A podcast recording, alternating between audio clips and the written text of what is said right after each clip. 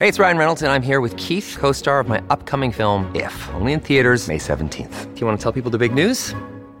All right, I'll do it. Sign up now and you'll get unlimited for $15 a month in six months of Paramount Plus Essential Plan on us. Mintmobile.com slash switch. Upfront payment of $45 equivalent to $15 per month. Unlimited over 40 gigabytes per month. Face lower speeds. Videos at 480p. Active Mint customers by 531.24 get six months of Paramount Plus Essential Plan. Auto renews after six months. Offer ends May 31st, 2024. Separate Paramount Plus registration required. Terms and conditions apply if rated PG.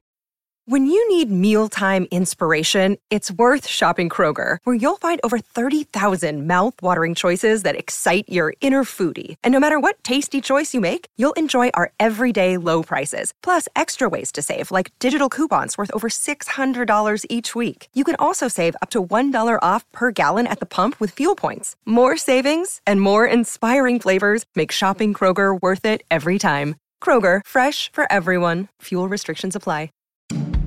Welcome to Intelligence Squared. I'm Connor Boyle. On today's podcast, Ivan Krastev, the political scientist and leading speaker on issues of geopolitics, joins us to discuss the war in Ukraine and how the rise of middle powers is reshaping the world. Ivan Krastev is joined in conversation by Philippa Thomas, journalist, academic, and broadcaster for BBC News and others. Here's Philippa with more. Hello and welcome. Today we're going to encourage you to consider the bigger picture beyond the biggest global players, Russia, the US, China, to consider what our guest terms the middle powers like Turkey or India. Our aim today is to give you a more complete and nuanced picture of what's happening in geopolitics as it swirls around Ukraine. Well, I'm delighted to introduce our guest, Ivan Krastev. Ivan is chair of the Center for Liberal Strategies in Sofia. He is also at the Institute for Human Sciences in Vienna, and Ivan joins us today from Vienna. Uh, let me just say he's a founding board member of the European Council on Foreign Relations and a contributing opinion writer for the New York Times. And he has many books out in English, including After Europe and The Light That Failed, where you can uh, find out more about his thinking. But Ivan, it's a real pleasure to meet you. I've read you, but not met you before. So it's great to have the chance for us to have a long conversation and kind of dig into some of these issues. Uh, I want to start by saying that in the UK, where I'm sitting, and in the US, the tendency is to look at Ukraine through the lens of Russian relations with the US, with NATO, with Europe, a bit of a rerun of a, of a Cold War focus. Uh, but there's much more to understand and many more players to factor in. So if you would, can we start with an overview of your idea of how complex this picture is? Listen, exactly. Uh, basically, how the world looks like very much depends from where you see it. Seen from Europe, and particularly big European countries, United States, this is the return of the Cold War. Uh, the enemy is the same. There is a clash between a democratic Ukraine and authoritarian Russia. Russians, when they started their special operations the turned it into a war, were trying to convince the world that basically this is nothing, this is just a local conflict, nobody else should be interested. And for the Ukrainians, this is very much a kind of a national liberation war. Uh, this is very much uh, an anti colonial war. So, for me, the interesting story is why all these narratives are mixing and how we're going to see the international order appearing, looking at them. Listen, of course, it's a clash between democracy and totalitarianism, but unlike in the case of the Cold War, you're going to see that many of the democratic countries, which President uh, Biden invited for the Summit of Democracy, were not in a hurry or eager uh, to sanction Russia, regardless of the fact that basically Russia did something that was a clear violation of a major principles of international relations. So while in Europe we were very much trying to see the Cold War, these countries basically, regardless of the fact that probably they didn't like much what President Putin did, prefer to have a different position. And secondly, while many uh, friends of Ukraine believe that it is easy to go to the African countries and India and others and say, listen, this is a classical anti colonial war. You should remember it. It was not very different to what happened to you. Many of these countries were saying, probably, but this is not our empires. Even more, some of the imperial powers we have been fighting against are now supporting Kyiv. So for me, the biggest story was that how to make a sense of this new situation. And what I start to realize is that, while of course, both United States and Russia and China uh, were trying to see this very much through the prism of a much more global picture, you have the rise of a middle powers. And I know that defining middle powers is not the easiest thing that can happen in the world, but it is either the size of the country or economic or military power or even geographical positions that very much incentivize certain power to use this conflict to try to assert how important they are for their regions, how important they are for international politics. And from this point of view, you see India, very much classical, biggest democracy in the world, going into a coalition with the United States uh, uh, in other contexts, but totally unwilling uh, to change its relationship with Russia, very much benefiting from buying discounted Russian oil. You see Turkey that is trying to position itself much more in the position of a mediator and trying basically have a NATO member state that is saying, yes, we support Ukraine, but uh, we're not going to sanction Russia.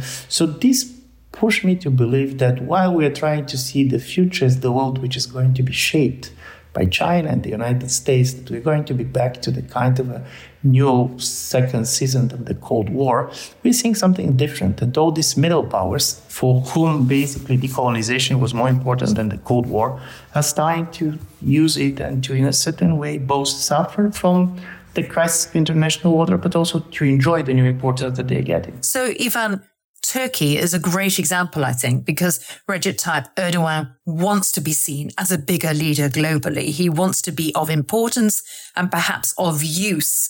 Uh, and so he's not prepared to take a role that uh, American dominated NATO might want him to. He wants to define things for himself. Totally. And this is the most important because these middle powers, this is not the kind of a third bloc this is not return to the non-alignment movement. All these countries, they are competing with each other. They're very different on the level of interest, on the level of values, on the level of political regimes.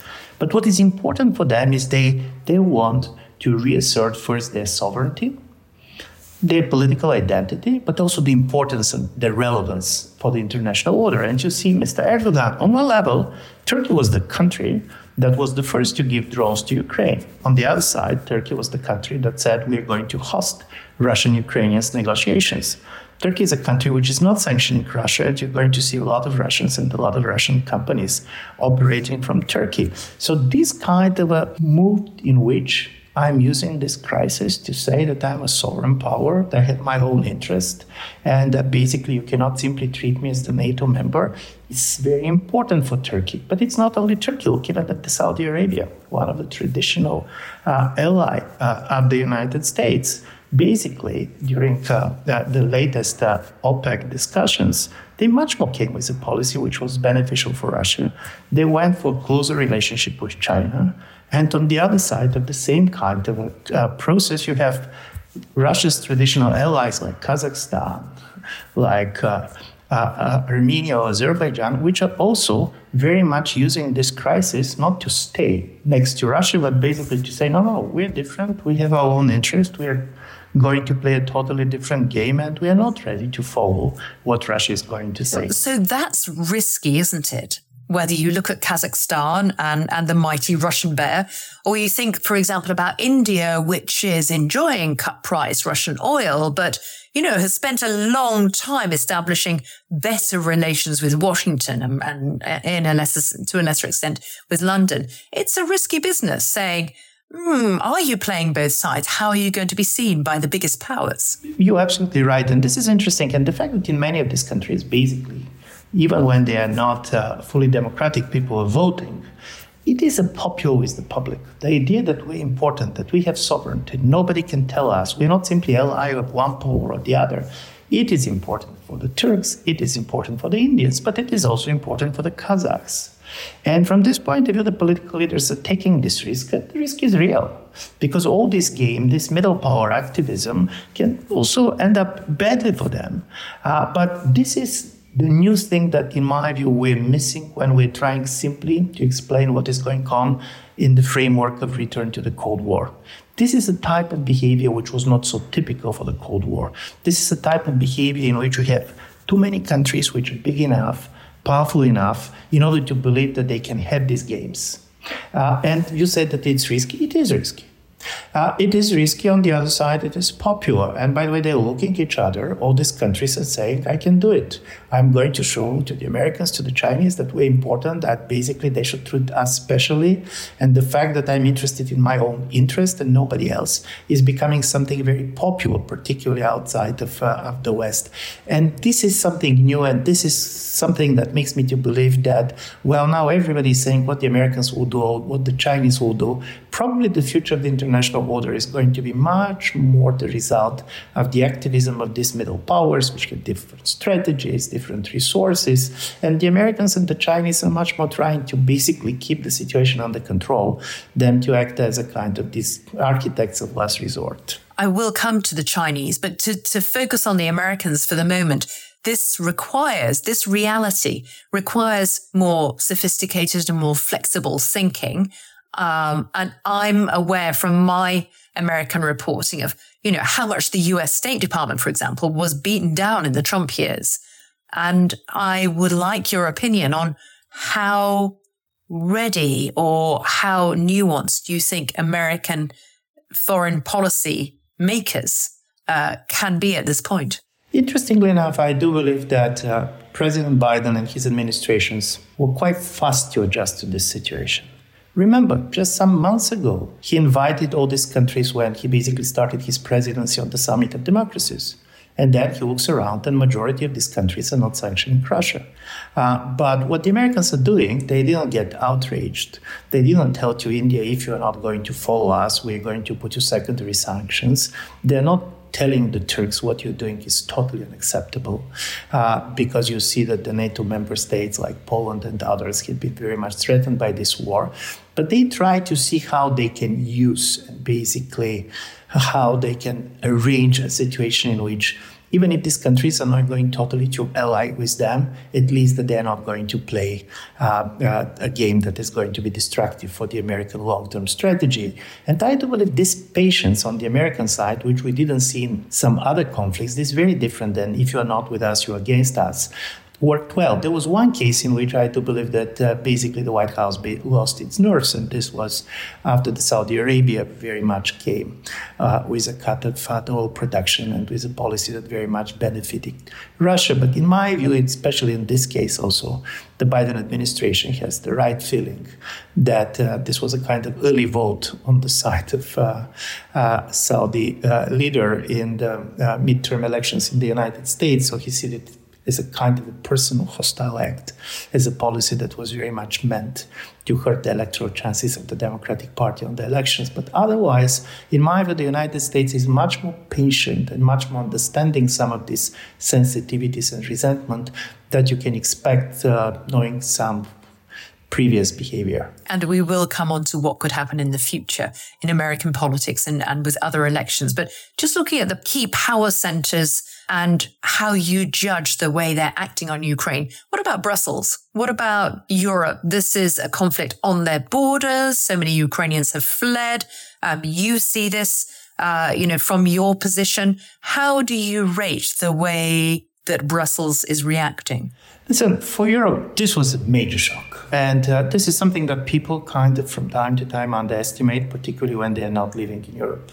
It's not by accident that the most famous history of Europe in the second half of 20th century, Tony Judt's book, was called Post-War. Uh, European project did not simply come from the end of the World War II, but European project is very much rooted in the fact that a new major war is not possible in Europe anymore after the end of the Cold War.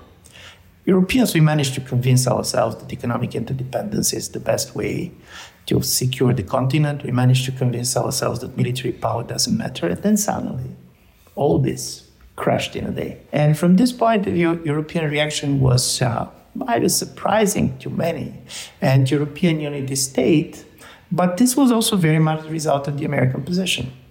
And also, this was very much the result of the fact that suddenly uh, Europeans who had been before it quite dismissive to the capacities and the willingness of the Ukraine to respond and to defend itself was very much mesmerized by the Ukrainian miracle. Listen, many Europeans, most of the Europeans, experts and not experts, while being highly critical to what President Putin was doing was sure that he's going to succeed. And in my view, this was the power of the Ukrainian resistance created a moment which is very much transforming Europe. And this is what happened. And while this unity is there, of course, you're going to see major splits and kind of major differences, both between the countries and within the countries. The East West divide was very much exposed. You know very well that countries like Poland or the Baltic republics were extremely critical to the way Germany and France have been uh, conducting their Russia policy in the last year. So, from this point of view, it was a moment uh, of truth for Europe. Talking of moments of truth, do you think there's a potential parallel situation with China and Taiwan? In a certain way, this is this is uh, this is the interesting story, and this is the paradox. Because if you go before the war, and particularly if you see how the centered international political geopolitical gravity was moving from Europe to Asia, uh, you can see that this war was a kind of a strange war. There is a lot of speculations how much the United States were interested or not interested in the war, but everybody who has been following American politics, he knew that the dream of the Biden administration was to park Russia in order to be able to concentrate on China and Taiwan, because obviously, from the geostrategic point of view, from the logic of the major competition between China and Russia, Taiwan was the critically important. And this is, by the way, uh, I was very much convinced that the decision of the American intelligence to start to publish on a daily basis the information that they have about the preparation of the war was very much based on the assumptions that President Putin, coming from the intelligence services, cannot start the war in the absence of surprise. And they were signaling to him, We're not surprised, we, we know what you're going to do. But the war started. And now, when it started, for the United States, but also for Europe, the idea is that this war should end the way to make a point for China that, uh, in a certain way, going to Taiwan is not a great idea. So this is why, nevertheless, that this conflict, in a certain way, is far away uh, uh, from Taiwan. It is very clear that everybody who is trying to understand how the end of the war is going to affect international politics all the time is making the parallels between Ukraine and Taiwan. And the only thing we know to expect is to expect change, you know, the unexpected. In fact, there are several key elections coming up in the next uh, year or so. And in Taiwan, a kind of a rise in nationalism could affect this entire balance. Totally. This is one of the interesting possibility for us to make sense of what was going on. Normally, when we're thinking about 2023, we're trying to see how certain trends that we have seen in 2022 are going to continue or going to be disrupted. But particularly, my understanding of the development of the situation is very much run by the idea that in order to understand 2023, we should be able to see it from the perspective of the 2024, and particularly from the perspective of several critical elections that are going to take place in 2024 and which are going to affect uh, the policies uh, and the conduct of the war. Because this is the difference between the wars and the elections. We never know when the wars are breaking up. We don't know when they're going to end up. But it's we know when basically the votes are going to be counted in certain places. So look at 2024. You're going to have presidential elections in both Russia and Ukraine in March 2024.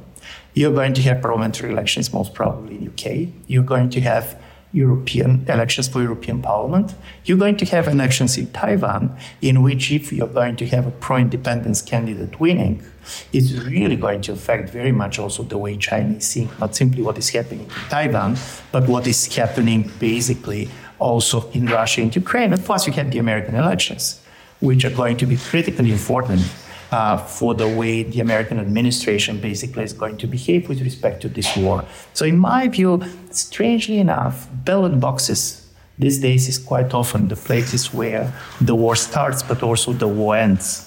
There is so much there. I want to pick up on some of those areas. And I also want to thank the audience because questions are already coming in.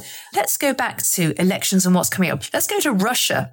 I mean, who dares oppose Putin in any major sense? Is he vulnerable politically, do you think? Listen, interestingly enough, of course, the popular saying is that there are two things that you cannot choose in Russia your president and your parents. Uh, but what is critically important is that while Russia is not a democracy, elections have been always very important for the legitimation of President Putin. Every election was serving to show the people that there is no alternative to Putin. And on these elections, Uh, this is not simply is there going to be a candidate. I don't believe that the elections are going to be organized if Putin is running, uh, that uh, he's going to lose the elections. But for the first time, President Putin is going to be challenged, not so much from those who said, Why did you start this stupid war? but also of those who are saying, Why you're not winning this bloody war? So, for the first time, the criticism to Kremlin are coming not simply from the liberal sources, but also from a much more extreme nationalistic position, saying, okay, you started, but why you're not winning? And this creates a moment of vulnerability. It also creates a moment of vulnerability because Russian population was kind of quite ready to live with the idea of special operations, something like the large version of Crimea, uh, where basically the Russian army goes, succeeds in several weeks, and the people are just going to cheer it in the way you're cheering as a football team. But now you have a mobilization, and probably you're going to have a more mobilization, and probably there are going to be more than half a million young men that are going to be thrown uh, to the battlefield, and many of them are going to be killed.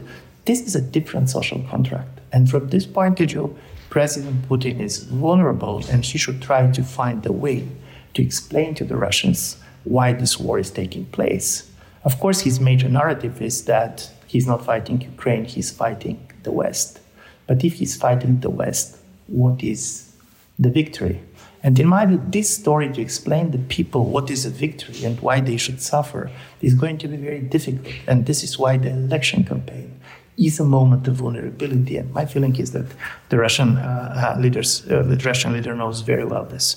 And when we think about what leaders are offering their people, Zelensky is popular, of course. Uh, he didn't flee. He stayed. He's leading day by day.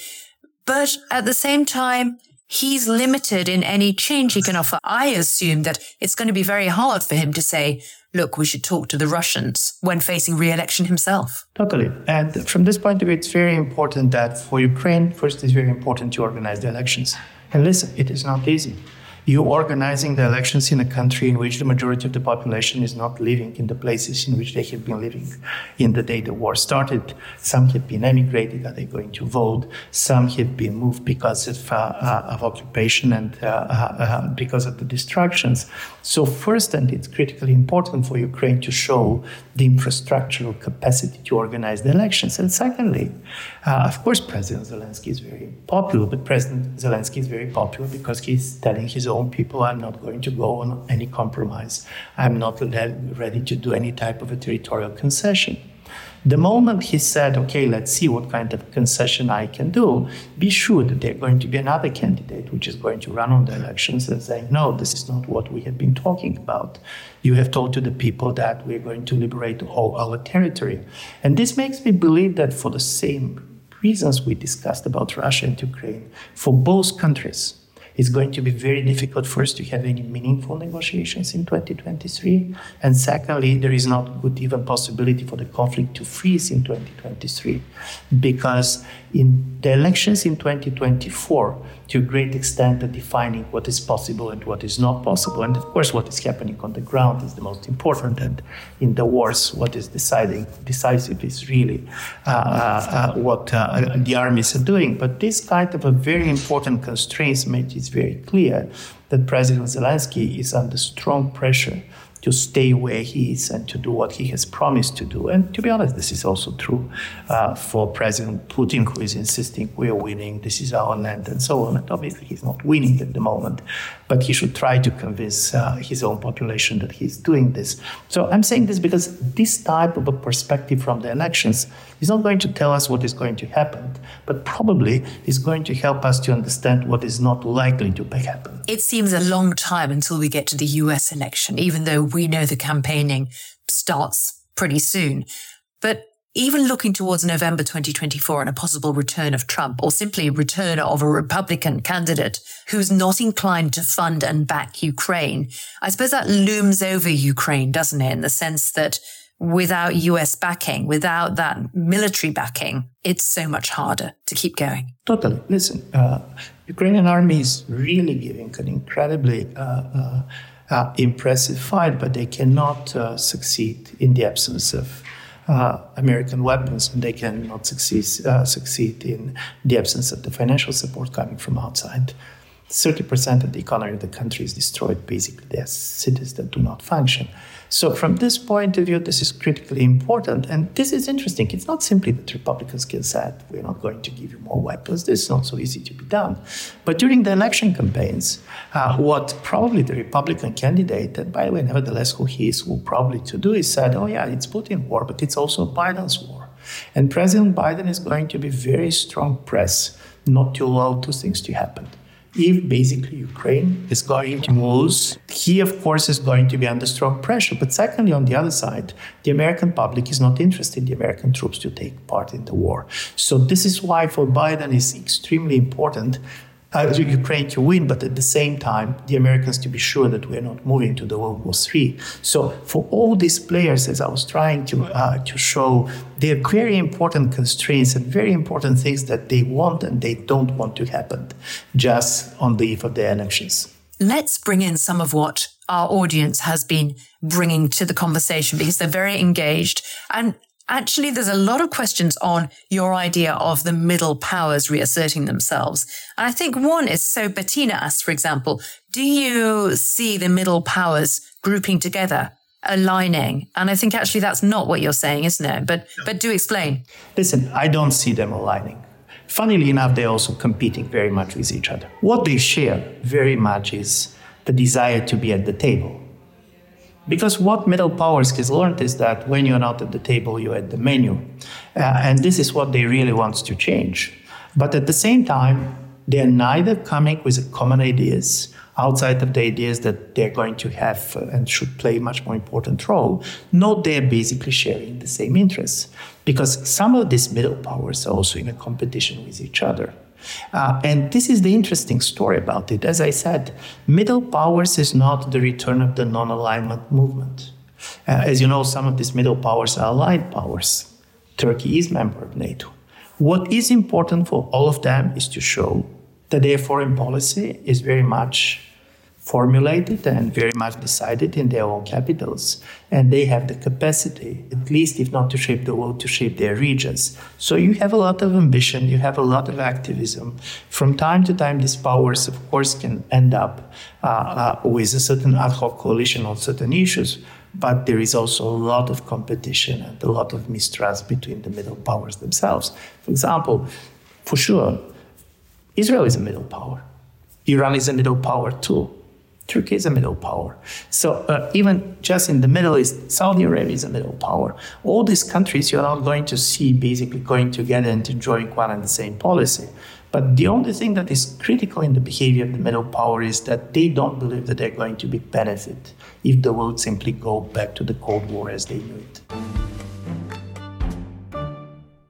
Sponsoring the show for this episode is Marquee TV. Marquee TV is a streaming service with a difference. It's bringing you the top tier of performing arts straight into your living room or onto your device. So think dance, theatre, music, anything you might find in the West End, Broadway, or maybe a cool little experimental space too, but saving you the cost of a few tickets as well. I've got happily a bit lost in their vast library of performances, exclusive interviews, and behind the scenes content. Choreographer Jonathan Watkins' interpretation of George Orwell's classic 1984 was pretty cool, and I love the dance piece Sutra, inspired by the skills of Buddhist Shaolin monks. And we've got a special treat for our listeners. Marquee TV offers three months of access for just 99 cents. That's right, three months for only 99 cents. With the code SQUARED, simply visit marquee.tv and use the promo code SQUARED to dive into the world of arts like never before. Bring the arts home with Marquee TV.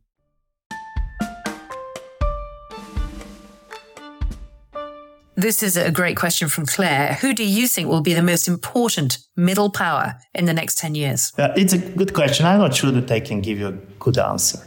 Uh, because it might be one of the interesting story about middle powers is that while they're active, while they're important, most of them are also kind of quite vulnerable. They're also quite fragile. And Turkey is a great example. In a certain way, you have a country that really managed to play a very important role in different conflicts, but this is a country which is not at peace with itself. This is a country in which basically is very much divided in the way it sees its future. So this is true for Brazil. This is true for India. Uh, in my view, what is interesting about the middle powers is that in most of the cases, when they have a really clear strategies, these strategies are very much regional strategies. So when you're asking who is going to be the most important middle power, my idea is that the most important middle power is going to emerge in the world in which basically the United States and China are not going to be the most involved. Paradoxically, European Union and countries like Germany, like United Kingdom, like France are middle powers. So I cannot answer you to your question because all these countries has a lot of strengths and kind of a lot of important positioning, but all of them are very vulnerable. I think you mentioned Germany for the first time there, and I think you consider Germany to be a, a middle power. So it has separate interests and separate influence, even from its position within the European Union. And, and Germany, of course, very, very conscious of those uh, World War and Cold War echoes. But we've seen with its struggles over gas, over energy, it's playing a really difficult game. Listen, for Germany, it was very difficult because, in a certain way, all countries, and particularly all of Europe, was shocked by this war. But the war that basically was buried in February uh, 2024 was the German world in which Germany was feeling very comfortably. And you can see that suddenly Germany, which was uh, the one that very much benefited from the post Cold War world,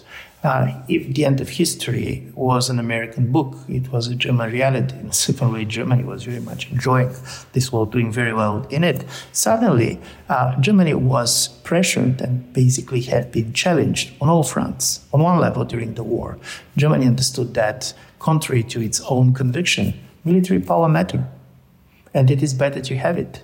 And the decision of the German government to invest hundred billions in its defense capabilities that came up the day, the week after the war, was uh, reflecting on several realities. One is the Russian aggression. The other was the fact that now President Biden went and basically stayed with Europe. But what was going to happen if this has happened when President Trump was in office? And certainly that even if Germany decided not to arm itself, probably some other European countries are going to do it, and then the, the relevance and the influence of Germany in the European project is going to be diminished. So for Germany, it was big. And then suddenly, all the German industrialization strategy, all the German transformation strategy, particularly climate policies, were based on the idea that they have a guaranteed cheap Russian gas coming from the pipelines. And it was not there anymore uh, what was before economic interdependence perceived to be a source of security suddenly starts to work as a major vulnerability. And secondly, what makes Germany very different than most of the other European countries is that Germany is very much depending on the Chinese market. 40 50% of the profits of some of the major German companies depend on China. And Germany was seeing the world in which the relations between China and the United States are becoming more and more tense, and when we basically can expect a major technological decoupling between the Americans and the Chinese. So, if you're going to ask me which was the country which was most shattered by what happened in 2022 uh, outside of Ukraine and Russia, I'm going to tell you Germany. Yeah. And what you've just said now, Ivan, suddenly made me think about the fact that in the 21st century, this is supposed to be the time at which we come together to tackle climate change? Well, it has to be the time in which we come together to tackle climate change. The next century isn't going to be good enough. And yet here we are dealing with a crisis that is so very 20th century. The war uh, that Russia has visited on Ukraine. So, so that sense of psychological readjustment. I know we're, we're, we're 10 months into this, but it's still there, that struggle. No, no, this is an extremely important issue. And this is an extremely important issue because first, psychologists have been telling us for a long time that when uh, an individual or society is faced with a threat uh, that is the result of the human agency and the threat that is basically much more the result of broader processes, nature, and so on, it is much more ready to react and much more ready to mobilize around responding to the human threat. So the moment the war came, many other things, including climate change, for many of the countries became uh, less important, particularly countries around the war. Secondly, what was very interesting, and I view, COVID was already a very good signal for this. If we're going to have this conversation five years ago, and you are going to ask me what kind of crisis basically is going to push people to cooperate more, countries to cooperate more. I was going to tell you probably some type of a big epidemics because here you don't have geopolitical interest, you're doing this, you're doing that. And then we saw that we didn't cooperate much in response to COVID. So suddenly, uh, you have this story in which, well, everybody understands that climate change is a big issue. We are much more trying to solve other issues. And this is a story that can basically create major tensions within the generations because to a great extent climate issue is also a generational problem and to a great extent this war is the war of the last soviet generation in a certain way the resentment that president putin had been experiencing this talk about ukrainians being russians. This is very much the resentment of a particular generation. Uh, and as a result of it this is a kind of a conflict that is also going within our society because it is asking the question what is the priority? What we really fear? And this is in my view the big change that we experience and not a good one. If before people were dreaming about the future now we're defining the future very much of what we want to avoid kind what we fear about and this kind of a fear of the future is a new reality that i find quite uninspiring let's put it like this We've talked earlier about this requiring flexible and sophisticated thinking and maybe new thinking and a willingness to reshape institutions. I mean, are there leaders that you are impressed by who are coming into their strengths, maturing, but, but you would point to them as giving us hope? No, listen, uh, in a certain way, one of the important things about the war is that we can talk about economies, we can talk about structural reasons, uh, but you understand how much individual leaders matter. You understand how much their judgment about particular situations and about uh, particular decisions are critically important. Listen, the story of this war was going to be very different if President Zelensky had decided to follow some of the advices coming from his Western advisors to advisors to leave Kyiv and to go to Lviv because the threat for Russians occupying Kyiv was very high. It was basically just two sentences. This was just when he said, I don't need uh, a lift, I basically uh, need an ammunition. That allowed Ukraine to be what we are seeing now. From this point of view, leadership matters, and they leaders, which in view were doing things. Listen, even when we talk Germany, I do believe that, for example, Habeck uh, was trying to use this crisis to try to see to the, his constituencies, to the voters of the Green Party, listen, this is a different world. We care about climate, but basically, the most important thing about climate today is that it's a climate of war, and we should try to basically find a way to respond both to the Russian aggression and to climate change. Uh, in many respects, of course, for President Biden, what was interesting is that when the war started, he had the feeling that he's back in the world that he knows because he was very much socialized during the Cold War. But as I told you, there was a level of flexibility and carefulness with the way uh, the, the, Biden administration was dealing with this crisis that we have not seen in previous administrations. There was this kind of an interesting story of basically they knew that some major confrontation had started, but they were also quite aware that neither their own publics nor the world is going to forgive anybody which is going to push the war to its extremes. But it is such a difficult world, and it's so difficult, really. I don't envy people that should have a take decisions today.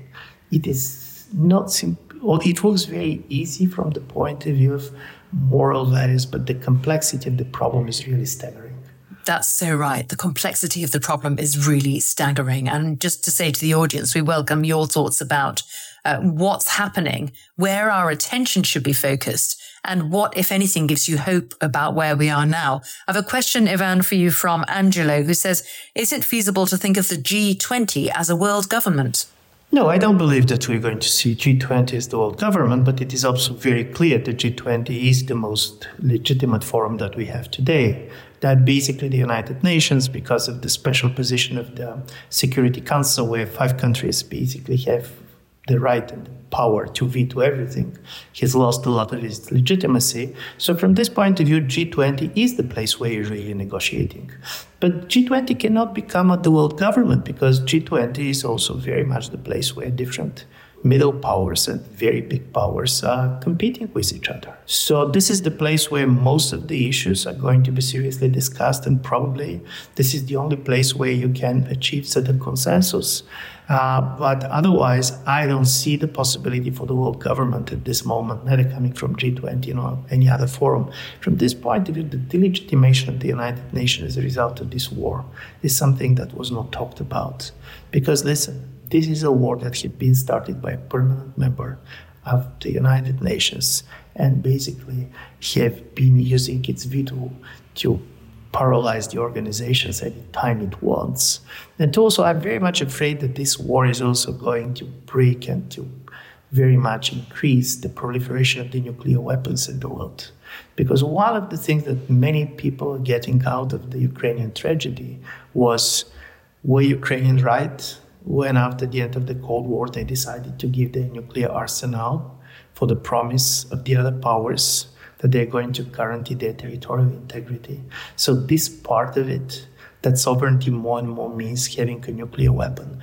Unfortunately, this is this is one of the sad things that is also going to be an outcome of this conflict. Yeah, it's really important to reflect on the reverberations, the consequences uh, for decisions that are made in other capitals.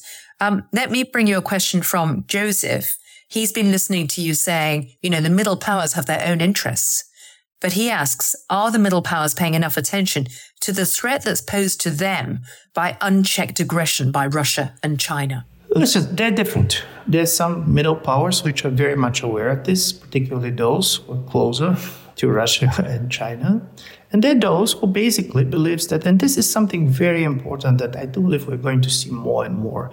And this is what defined as geographical resentment. When you talk to many people, for example, in Africa, and say, listen, but this is not a morally difficult case. You have a powerful empire that basically decided to invade uh, its neighbor. Why it is so difficult for you to respond? For them, part of the answer is why everything that happens in the West, in Europe, is important. Why, for example, what is happening in Ethiopia is not important, where more people have been killed. How it happens that basically even these wars should show the world that any European problem is the world problem, but the problems of the world does not need to be European problems. And this is almost a quote uh, that uh, uh I'm making from uh, uh, from the Indian uh, foreign minister that was quoted by Roger Cohen in the piece in the New York Times. So from this point of view, part of the tension is that other Europeans, Americans should understand that probably for them, Russia-Ukrainian conflict is the most important conflict, but for many others, there are other conflicts which are closer to home, that they're critically important, and they have the feeling that basically this was neglected by both Americans and Europeans. And this is a new reality in a certain way. And this is a moment in which we're starting to realize that, listen, in the beginning of the 20th century, the world order was the order of European empires. And during the Cold War, while Europe, neither the Soviet Union nor the United States have been classical European powers, but Europe was the major theater on which they had been clashing. The Cold War was about Berlin. And then after the end of the Cold War, Europe has the feeling that we're probably not at the center of the world, but we're a laboratory of the world to come. We come with these postmodern, post-sovereign states. Part of the message that the war is giving to us is that for many outside of the West, the message is you're not so important. And I believe this is part of this revolt of, uh, of the middle powers saying, the most important place for us is the place where we. You're identifying the fact there are many voices in the global south who would say, we've been ignored for too long. And here we go again, especially when you look at something like climate change and the impact and the struggle for food and for water. So there's a, there's a kind of resentment there, which is entirely justifiable. No, no, listen, this is the problem. This is a very justifiable resentment. On the other side, I don't believe that these countries are going to make their life easier. Uh, if they said, I'm not interested, that anything that is happening in Europe should be basically a European problem. And this is, uh, there was a famous German sociologist from the 20th century whose definition of power, uh, uh, it is Niklas Luhmann, who said, the power is the capacity to overthrow your problems on others anybody who have been working in hierarchical organizations know is that the really powerful person is who said, no, no, this is not my problem, it's your problem. Uh, and from this point of view, I do believe for a long time, both Europeans and Americans have been living in the world in which you can overthrow your problems on others. For example, the global financial crisis starts, and in a certain way, obviously, it started in the United States, but it was up to the others also to help uh, the most developed world to solve the crisis. Now this is starting to change. But the real risk is that this activism and sovereignism of the middle powers does not promise necessarily a better world or more cooperative world. Uh, we can see much more fragmentation. Uh, and the fact that there is no one power that dominates, or there are not going to be two powers uh, conflicting with each other, I mean China and the United States dominating, does not mean that we're going to have a world in which cooperation is going to be easier. And talking about fragmentation and competing interests, there's another interesting question coming from our audience. Uh, via the Ask Questions uh, tab here. Do keep them coming with another 10 minutes or so. Will any countries outside the West care if China invades Taiwan? I'm sure that the Japanese uh, are going to be very, very concerned if this is going to happen. I'm sure that South Koreans are going to be very, very concerned. The problem is that you're also intervening when you believe that you can make a difference. And this is what basically makes the position of the United States different than many other countries. Listen, there are some of the small East European countries which were most concerned of what happened. If you're living in Litva or Latvia or, uh, or in Estonia, for you, what was happening in Ukraine was just kind of a reminder, what uh, reminding you what has happened to your own country some decades ago. But could this country on their own respond? So, from this point of view, the response is not simply the result of how concerned you are, but also how much you believe that your response is going to change the situation on the ground. And from this point of view, the capacity is very important for understanding what is going on. And from this point of view, this was also one of the major failure uh, of Russian President Putin in this war. Because before the war started, many people who didn't like Putin's regime and so on, they believed that probably Russia is not economically the most dynamic and the most interesting country, but they have a strong army. They can intervene in Syria, they can intervene here and there. And suddenly, Russia's soft power, which was so much rooted in the power of the Russian military, was exposed by the Ukrainians as being simply a balloon. And in my view, this is also critically important. It is not enough simply to try to show that you want to do something. It's very important to show the capacity to do it. And middle powers also have the risk to end up in a situation in which Russia is, to try basically to take the initiatives and after that not being able to realize them. We'll stay with Russia because a question's just come in saying, are comments that Putin's regime could collapse overblown? Listen, Putin's regime can collapse. The problem is that we don't know when, and this is. Uh, this is the most important issue. There is a decay of the regime, and this decay of the regime started uh, much earlier. And in a certain way, one of the ways to understand what was going on is to try to understand that Russia was acting out of the fear. The time was not on its side. Uh, and people are underestimating some very profound fears uh, uh, in Putin's understanding of the world. For example, President Putin, three months before the war, on uh, three different occasions, was making one and the same statement. He said at the end of the 19th century, the famous Russian scientist Mendeleev predicted that in year 2000 there are going to be 500 million Russians in the world, and now there are only 150 millions because of the World War II, because of the revolution, and so on. So this kind of a fear of a demographic decline, Russia is a shrinking population, explains two important things. In a certain way, Ukrainians have to be Russians because there are not enough Russians. But secondly, if you have noticed, one of the most important things that we see during the war was uh, the decisiveness and uh, the radicalism with which the Russian army kidnapping Ukrainian kids, and they created and they basically voted a special legislation allowing Russian families to adopt them. So, in a certain way, this is also a war very much being provoked by the fear of a demographic decline. And this type of a fear, this slightly like the mourning wars in the United States, where different Native American tribes were fighting for war just basically to kidnap uh, people from the other tribe because they didn't have enough people. I believe this is also something that is typical for the world in which we're living. Because in 19th century and 20th century, Russia was famous for having more soldiers than guns. And now, for the first time, the question is are there enough men?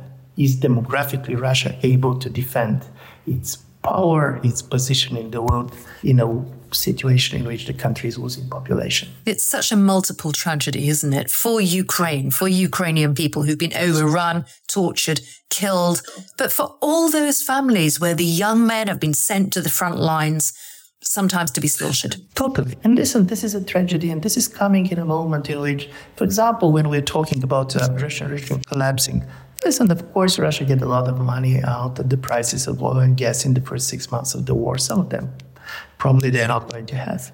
But Russia lost a lot of people who left the country because of the war, because they didn't want to be associated with this, or because people didn't want to serve in the army.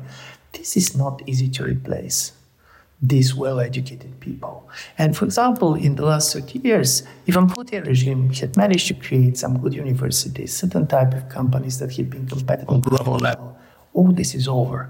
And from this point of view, you should also try to see all these people that believe that regardless of the regime, that you can be not interested in politics, but I can do something that matters. It's not there anymore. Uh, and these internal divides, and by the way, this is also true for Ukraine. You have all these young women with their kids living in the country. You have all these men that are fighting or staying in the country in order to help the war. Listen, this is going so much to affect the social structure of society, regardless when the war is going to end and how this is going to end. And uh, this really tragic aspect of the war, in my view, is quite lost when we're just interested in uh, what is happening on the battlefield. Absolutely. I'm glad we've been able to start looking at that and want to ask you, Ivan Krastev, what do you think is the best possible outcome for Russians, for the Russian people over the next five years? I, I, appreciate that's a really, really huge question, but just some thoughts about what the Russian people need. Listen, it's very difficult to speak on behalf of the Russian people. This is, and Russian people are different people. Russian people are people that have been raping in Ukraine. Russian people also people who basically protested the war, and people like Navalny that basically have uh, been arrested. So Russian people is not one person. One of the difficulty of the situation is that I do believe it's very important for the West to insist that it is Putin's war because he started it without asking uh, Russian people. And the truth is even that some of his elites were surprised. But for Russians to understand that also this is a Russian's war, that in a certain way there was many things happening in the Russian societies, not simply in the last 30 years, but probably in the last uh, century, that made this war possible. And this kind of a conversation is not easy. And this is not easy because Listen, I'm not buying uh, the idea that what is going to happen to Russia is going to be the same what happened to Germany in 1945 for one simple reason. Probably if uh, Hitler has a nuclear weapon, there are not going to be parades in Berlin. It's much more up to the Russians to try first to change power, but secondly to decide what they want with this power. And this war was very much the birth of the new Ukrainian political nation but strangely enough, this war is also going to shape very much the next Russia's political identity. And it could be different. We don't know how it's going to end up. It can end up as even more nationalistic and kind of frustrated uh, empire. It can end up as a much more open and uh, kind of a much more friendly place, but it's not up. This cannot be done from outside. And this is going to be difficult for the Russians. I don't believe that you can make identity only based on guilt. You also need pride. And how Russians are going to find a way to mix the guilt that I, and shame I do believe many of them feel about what is happening now and what they did in Ukraine with the pride that they need in order to create a positive identity. This is a difficult question. My final question for you, Ivan Krastev, is about the future of Ukraine. We've already talked about the fact that both Putin and Zelensky, the two presidents, neither has any real political incentive to compromise. So it's hard to see a way through there. But for Ukraine, do you feel in Europe a willingness to stay with Ukraine? There'll be the rebuilding of Ukraine, the refinancing of Ukraine. It is a long term mission. I suppose I'm asking you about Ukrainians, but I'm asking you about Europeans embracing Ukraine and that being sustainable. Do you feel that? Listen, uh, on one level, Europeans understand that uh, there is not an option simply to forget about Ukraine. Ukraine has become part of European Union without being member, and basically it's not simply about money and weapons. But on the other side, of course, Ukrainians cannot expect that Ukraine is going to be the only problem that Europeans are going to be interested in. And we know very well how the public opinion is ready to shift uh, its priorities and its obsessions. One year ago, the only talk was about COVID. Now it's about the war, but what's going to be in two years, what's going to be in three years. What in my view is also changing very much is that Ukrainian society is not going to go back where it was. Listen, all these people that have been fighting the war, that have been risking their life, they're going to have a totally different demands to their politicians. So this is not simply rebuilding. This is basically creating a totally different country. And this is also not going to be an easy, uh, uh, uh, easy situation because, uh, as we know, this kind of a post-conflict society in which people believe that they have sacrificed enough and they have the right to a totally different life is going to be difficult. So one of the things that, in my view, is going to be most difficult for Ukrainians is to realize that while the European governments, in my view, in general, are going to stay with Ukraine Ukraine is not going to be in two or three years as important as it is now. And uh, the most important is that they should be ready to do it to a great extent by themselves, not on the level of finance and uh, uh, uh, simply rebuilding, but also on the level of deciding what is the most important for them. But this is true for everybody in a certain way. Uh, this is uh, this is not going to be simply the problem of, uh, of, Ukraine. As I said, Germany is going to decide on their new identity. United Kingdom, you can see, basically have been facing and going through this period. So we entered the level in which basically the identity politics is now very much uh, at the center of international politics, and the most important is who are you really? That is a good note for us to end. Ivan Krastev, this has been the most fascinating conversation. I really appreciate your insights and readiness to range widely across world politics and possibilities. It has been so brilliant to have you. And I also want to thank you, the audience, for your contributions, for the questions that have come in and enabled us to develop this conversation in the way that we have. So thank you all. I'm Philippa Thomas, and you've been listening to Intelligence Squared.